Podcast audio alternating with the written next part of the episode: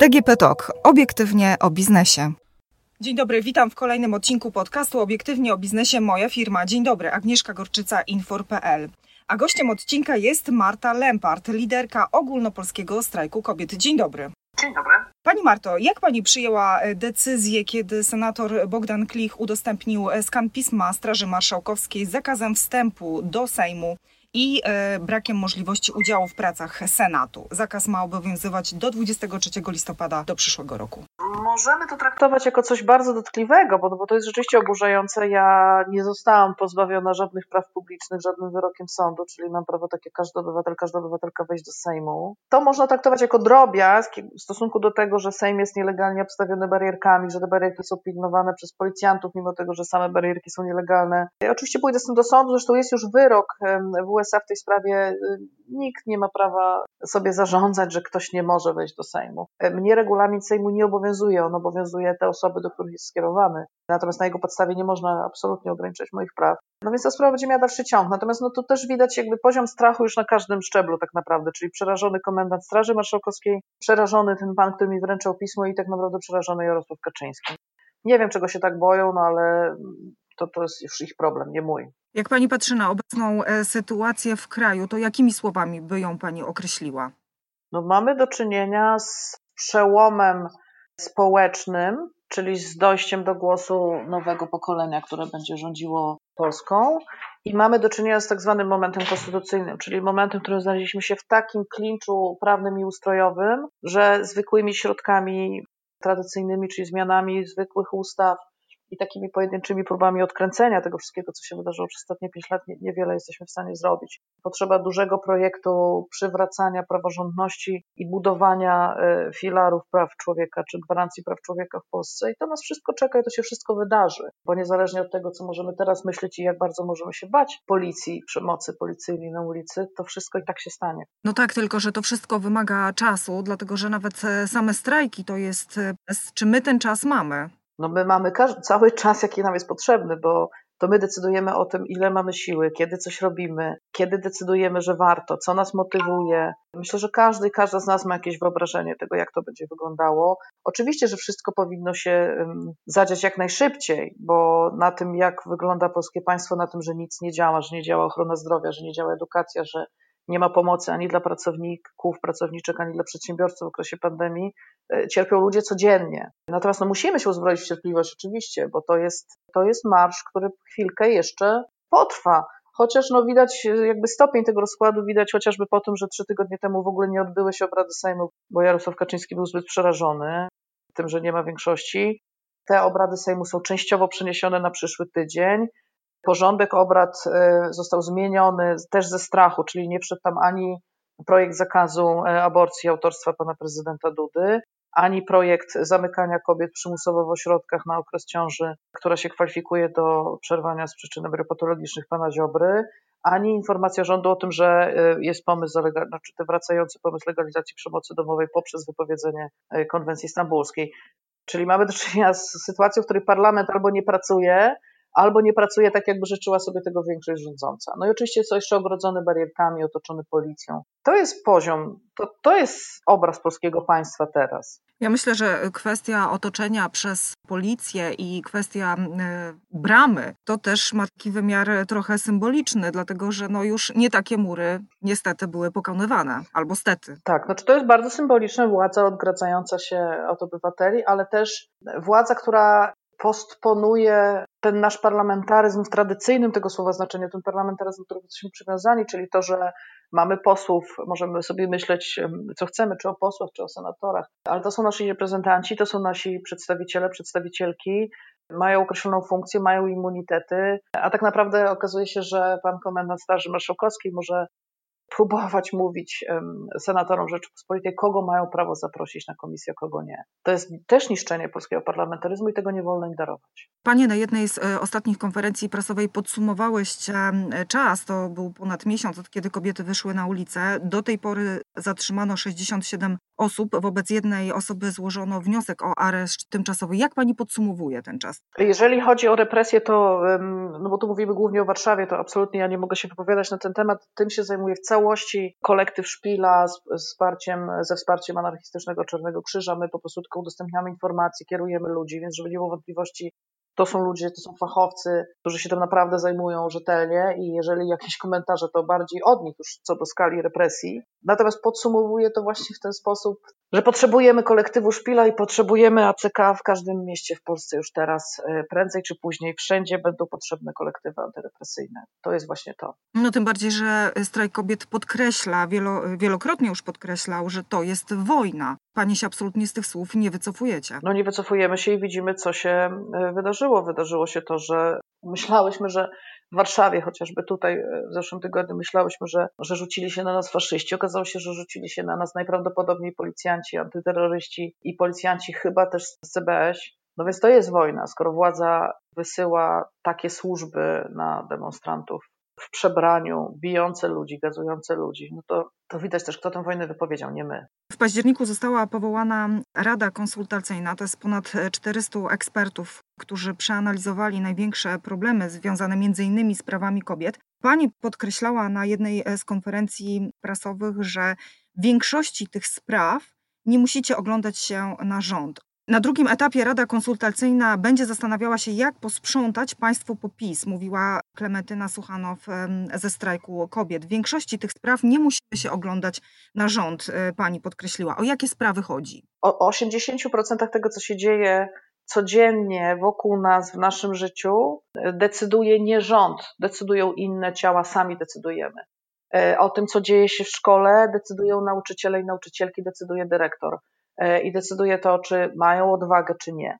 O tym, co dzieje się w samorządzie i jak na przykład konstruowane są budżety samorządów, na co są przeznaczane pieniądze, decyduje samorząd, decydują mieszkańcy. Czy o tym, czy, czy obywatele, obywatelki reagują na to, że dzieje się coś złego poza pisaniem postów na Facebooku, decydują same obywatelki i obywatele. Organizacje obywatelskie też decydują, czy włączają się w określone działania, czy je podejmują, czy nie. 80% decyzyjności jest w nas. Nie można się zasłaniać tym, że rząd o wszystkim decyduje, bo to jest po prostu nieprawda. To lekarz czy lekarka zdecyduje, czy okłamie pacjentkę, że w Polsce zmieniło się prawo aborcyjne, bo się nie zmieniło. Oświadczenie pani Przyłębskiej, które nie jest wyrokiem, chociażby ze względu na to, że pani Przyłębska nie jest prezeską Trybunału, a wśród osób niby orzekających byli sędziowie, którzy nie są sędziami Trybunału, legalnie powołanymi. Jeżeli lekarz czy lekarka będzie kłamać, zamiast przestrzegać obowiązującego prawa i okłamie pacjentkę, że nie może wykonać zabiegu, e, legalnego zabiegu aborcji z przyczyn patologicznych, to to jest decyzja tego lekarza, to nie jest decyzja rządu. I to samo dotyczy wszystkich innych ludzi, którzy powinni postępować i działać w granicach i na podstawie prawa. To jest cały obszar i cały obszar aktywności obywatelskiej. Działamy albo nie działamy, możemy zrobić mnóstwo rzeczy. To wszystko zależy od nas. Przykładem też jest właśnie edukacja. To nie jest kwestia walki z rządem, to jest kwestia przyzwoitości pokonania bariery strachu, czyli nauczycielki, nauczyciele którzy stosują się do obowiązującego prawa, a nie do tego, co myślą, czy oczekuje od nich władza, dyrektorzy, dyrektorki szkół, którzy mogą zdecydować się postępować zgodnie z obowiązującym prawem, albo próbować domyślać się, czego od nich chce władza i dalej, i tak dalej. 80% decyzyjności jest w nas. O wszystkim możemy decydować. Są rzeczy, o których nie możemy zdecydować, które nie wydarzą się bez zmiany prawa, ale jest cały obszar aktywności naszej jako obywatelek, obywateli, jako ludzi wykonujących określone zawody, jako osób pływających czy też pracujących w samorządach, gdzie ta decyzyjność jest w nas. I to trzeba teraz robić i trzeba pokazywać, że skoro państwo nie działa na poziomie rządowym, to może właśnie działać na poziomie społeczeństwa obywatelskiego i na poziomie wspólnot naszych lokalnych i na poziomie poszczególnych branż działających właśnie, tak jak mówię, zgodnie z prawem, a nie zgodnie z życzeniami pana Kaczyńskiego.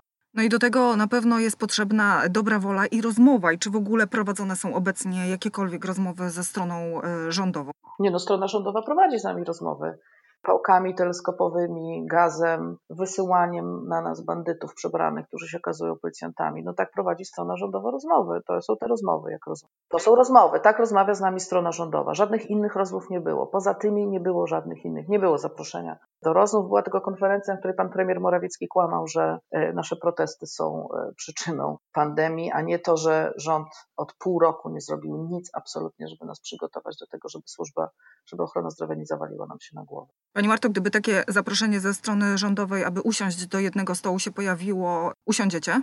Będziemy pytać ludzi.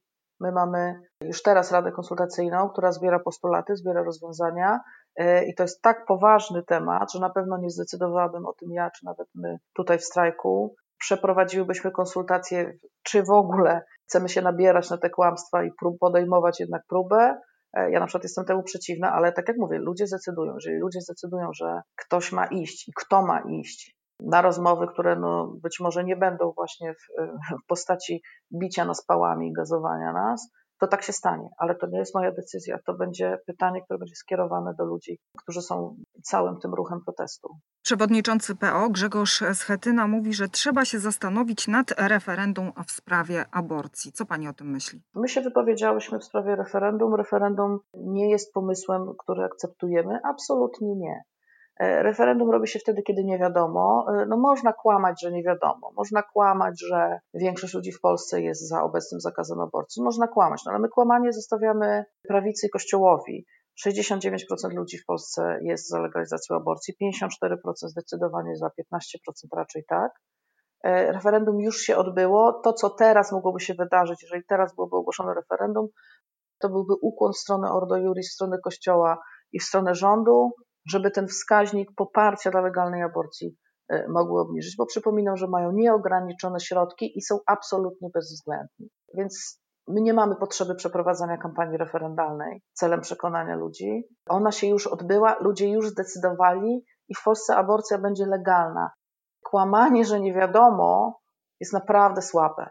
Udawanie, że nie wiadomo, czego ludzie chcą, i udawanie, że może być tak, że w Polsce nie będzie legalnej aborcji, że Polska dalej będzie tą wysepką obłędu i kłamstwa na mapie Unii Europejskiej, jest naprawdę słabe i do niczego nie prowadzi. Wszyscy wiemy, że aborcja będzie w Polsce legalna, że to się stanie. Więc po co udawać? E, Zapowiada Panie kolejne protesty, najbliższe już w sobotę. To są prawa wyborcze kobiet. No to jest protest przeciw, to przede wszystkim to jest protest e, przeciw przemocy policji. E, owszem, w 102. rocznicę uzyskania, wywalczenia przez kobiety praw wyborczych, protest nazywa się w imię matki, córki, siostry. Idziemy przeciw przemocy policji, przeciwko temu, że 102 lata później jesteśmy bite. W skrócie mówiąc, że władza wysyła na nas bandytów przebranych, kiedy walczymy o swoje prawa znów. To jest ten protest.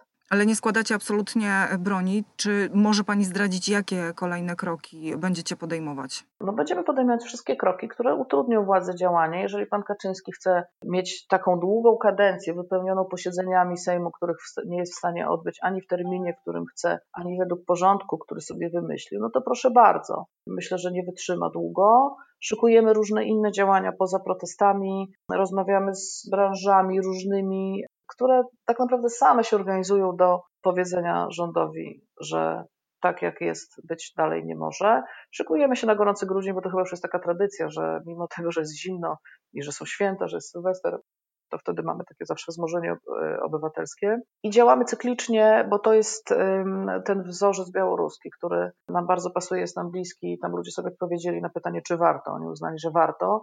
Czyli, że te protesty nie są codziennie, tylko rekomendujemy, żeby były raz w tygodniu i żeby miały też zróżnicowane formy. I to się będzie działo aż do skutku. I Sylwestra Pani zapowiada y, innego niż do tej pory. No w Sylwestra y, myślę, że będziemy świętować kompletny już rozkład i upadek tego rządu. Znaczy już teraz mamy do czynienia z rozkładem, skoro pan y, minister Kamiński musi wychodzić i, i wygłaszać taką przemowę, że nic się nie stało, Polacy nic się nie stało, czyli musi zapewniać, że rząd pracuje, że prezydent pracuje, że parlament pracuje. Gdyby to była prawda, to nie musiałby wygłaszać takich oświadczeń, że wszystko jest świetnie. Pani Marto, takie pytanie już na koniec naszej rozmowy. Czy pani jako kobieta y, boi się, jest pani liderką ogólnopolskiego strajku kobiet? Czasy są ciężkie, sytuacje są ciężkie, tym bardziej podczas protestów. Czy pani się boi? No ja myślę, że każda osoba się troszkę boi, albo trochę, albo bardziej, bo mamy do czynienia z przekraczaniem kolejnych granic, z przemocą już taką stricte. E, boimy się też różnych innych rzeczy, natomiast to jest taki strach, który możemy kontrolować myślę, że każdy może decydować. Nikt nie może zdecydować od tej pory, że, że od tej pory nie będzie czuć strachu, ale każdy może zdecydować, czy ten strach go powstrzyma, czy nie. I mnie ten strach e, nie powstrzyma. Nie da się mnie powstrzymać tylko tym, że się mnie przestraszę. Mamy wszystkie oczywiście instynkt samozachowawczy. Wszystkich musimy w przyspieszonym tempie uczyć ostrożności, siebie nawzajem, bo to jest kwestia teraz już ludzkiego zdrowia i życia. Czy będziemy ostrożni, czy będziemy ostrożni.